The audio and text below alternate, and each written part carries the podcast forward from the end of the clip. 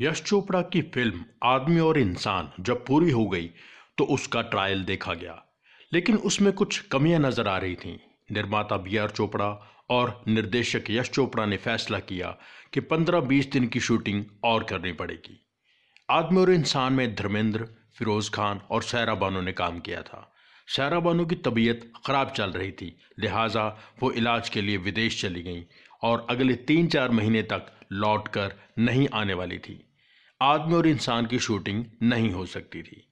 इसी परेशानी के दौर में यश चोपड़ा और बी आर चोपड़ा ने एक गुजराती प्ले देखा। प्ले का नाम था धुम्मस, जो एक अंग्रेज़ी play signpost to murder से अडॉप्टेड था। हालाँकि साइन पोस्ट टू मर्डर भी एक फ्रेंच प्ले से अडॉप्टेड था। खैर, वो प्ले चोपड़ा भाइयों को बहुत पसंद आया और उन्होंने अगले दिन राइटर्स को साथ ले जाकर वो प्ले दिखाया और उस पर फ़िल्म बनाने का फैसला कर लिया।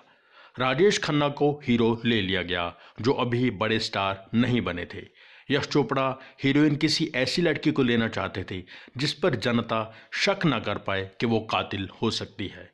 यश चोपड़ा ने नई लड़की राखी को फ़िल्म में लेना चाहा, लेकिन राखी उन दिनों जीवन मृत्यु फ़िल्म की शूट में बिज़ी थी। फाइनली नंदा को हीरोइन ले लिया गया। फ़िल्म की शूटिंग शुरू हो गई, जो 20-25 दिन में ही पूरी भी कर ली गई।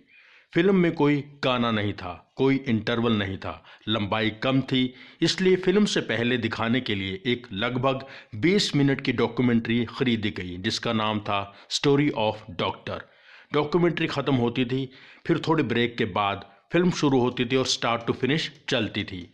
आप जान ही चुके हैं कि वो फ़िल्म थी इत्तेफाक। आदमी और इंसान और इत्तेफाक दोनों फ़िल्में उन्नीस सौ उनहत्तर में रिलीज़ हुई थीं।